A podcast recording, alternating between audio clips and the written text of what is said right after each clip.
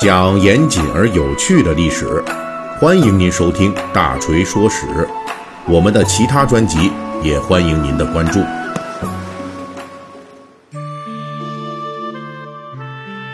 熟悉《大锤说史》的这些朋友啊，应该都知道，我们这个节目呢，习惯蹭点这现实的热点啊。那最近呢，我们这《大锤说史》啊，就遇到了开播以来持续时间最长的一个热点的话题，那就是新冠肺炎。所以呢，我们也连续的推出了多期的抗疫史话啊，就讲述啊这人类在历史上与各种的瘟疫、疾病、殊死战斗的故事。本期呢，我们就继续这个话题啊。今天我们要想讲的这个历史故事啊，是一个大家都常有的，如今在抗击新冠肺炎中也被世界卫生组织和我国疾控中心反复强调的防护动作，那就是。洗手。在开始本期的故事之前啊，我们仍旧要代表整个团队，向此时此刻仍旧奋战在抗击新冠肺炎一线的广大逆向前行者们致敬。好，那我们讲啊，就是说为什么呀？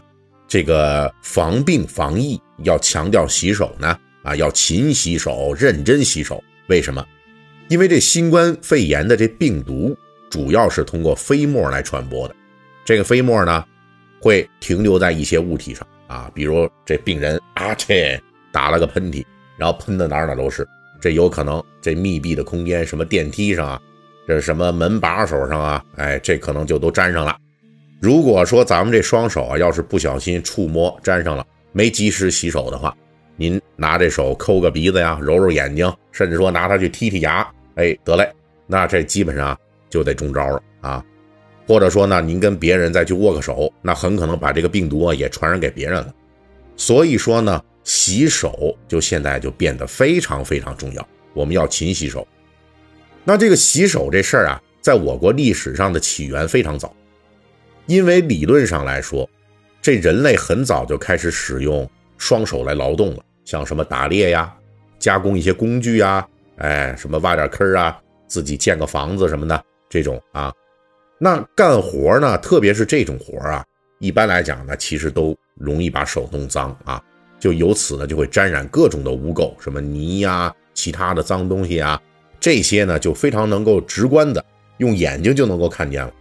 所以用水来洗手的行为，这个诞生啊，也是伴随着史前人类的这种生产生活很早就有。不过要是从考古证据来说，我们中国人。至少有四千年以上的洗手历史。为什么大锤我说的这么肯定呢？因为考古工作者在我国殷墟甲骨文里就发现，早在四千年前的殷商时代，古人就已经发明了一个字来专门的描述洗手，这就是“冠”字。哎，这个字啊，是人类历史上与洗手关系最密切而且最持久的字，就现在还在用呢。有四千年了啊！我们今天啊，仍旧可以在什么一些公共场所，比如机场啊、宾馆、酒店、饭店里边，就是这个卫生间，哎，它有时候挂一个牌子，上面写着叫“盥洗室”。从这里边，咱还能找到这个字儿的执着的身影啊！就这个“盥洗室”，听着呢，就比什么厕所、茅房啊，反正呢，就是要文明的多啊，要书面的多。所以呢，这个词呢，往往是用到一些呢，就是。呃，有有一些档次的这种公共的场所哈，让您家里边说挂这么一个，那其实没必要。哎，好，咱们接着讲这个洗手啊。我刚才说了，历史悠久是吧？而且呢，古人对洗手呢，很早就有了详细的分类。根据学者的研究，早在东汉时代，古人就已经发明了对洗手的不同方式的描述。比如说，那个时候。古人啊，如果说是叫盥手，就是这盥洗室的那个盥啊，盥手，这意思啊，就是说你弄一个敞口的容器，比如说像水壶啊或者水瓢之类的这种家伙事儿，然后呢舀上水往手上这么浇水，这就完成洗手了。哎，那还有一种呢叫澡手，就是洗澡的澡啊，澡手，这个意思就是说啊，你弄一水盆来，里边呢装满了水，然后把手啊。完全进入到水中，用这个来洗手，啊，那这个大家一看啊，其实就跟咱们这个呃洗澡的两种主要方式哈，一个是淋浴，一个是泡澡，哎，跟这两种模式其实是，呃，几乎是一样的啊，就两种这种洗手的方式，一种是用水浇，然后另一种呢是这个把手泡到这水里面去洗，这两种方式，啊，此外呢还有其他的不少的这种更细致的分类啊。而且这个洗手在古代的很长时间里是多种功能同时具备的，比如古人很早就发现了这洗手能够清除手上的污垢啊，尤其是通过这个肉眼能够看得见的啊，这你满手泥怎么办啊？拿水一洗，哎，就干净了。当然了，也有很多时候这古人洗手啊是出于某种仪式化的需求，通常是在祭祀祖先或者神灵的时候，要先沐浴净身。啊，这里边也包括灌手这道程序。这个时候呢，其实清洁啊就不是主要目的了。它这个主要目的就是以仪式感来增加祭祀的庄严性。那既然有相当的仪式要求，所以洗手啊，在古代的很长时间里面啊，都属于贵人们，也就是贵族们的一些专利。啊，不过随着这个仪式感的下降，清洁需求加强，慢慢的。这洗手也开始在民间有所普及了。这个普及的标志之一就是澡豆在中古时代的普及啊，洗澡的澡，豆子的豆。所谓的澡豆啊，其实就是古代清洁类用品的一个泛指。它呢，一般是用豆粉配合各种药物制成，用途非常广泛，可以洗脸，可以洗手，可以洗身体啊，也可以洗衣服。当然了。贵族阶层为了体现与平民百姓的区别啊，人家高级呀，还会刻意的加强这个枣豆配方的豪华程度。比如说，这民间通常用的枣豆啊，是用猪的胰腺脂肪给磨成糊糊，然后呢再掺入豆粉。如果说你搞不到这枣豆啊，那么皂荚之类的也是很方便使用的清洁用品。而贵族们。为了彰显他们所谓的地位啊、身份的与众不同，就非要用沉香、麝香等等名贵的药材，还有好多香料来调制这个枣豆。虽然说这用料差别很大，价钱差别也很大，但是呢，枣豆啊在民间的推广，客观上就表示当时平民百姓也开始拥有了洗手的权利啊。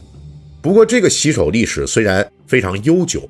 但是对于杀菌和消毒等等这种现代洗手希望达成的目标来说，这些洗手啊，更多的还是人类在生产生活中的一种经验总结。人们在数千年的洗手历史中，一直没有把洗手同卫生乃至是生命安全直接结合起来。这种情况不只是在东方哈，在西方也都一样，即便是在古希腊。就已经出现了肥皂的雏形，仍旧对洗手能够减少病毒传播的这种认识，那基本是不存在的。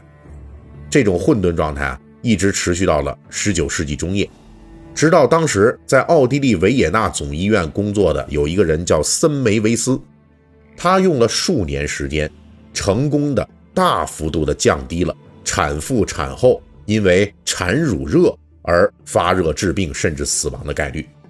那关于他的故事啊，咱们之前讲过啊，也是在这个战役史话里边，我讲过一期关于这消毒液的故事。这里边我们就提到了森梅维斯。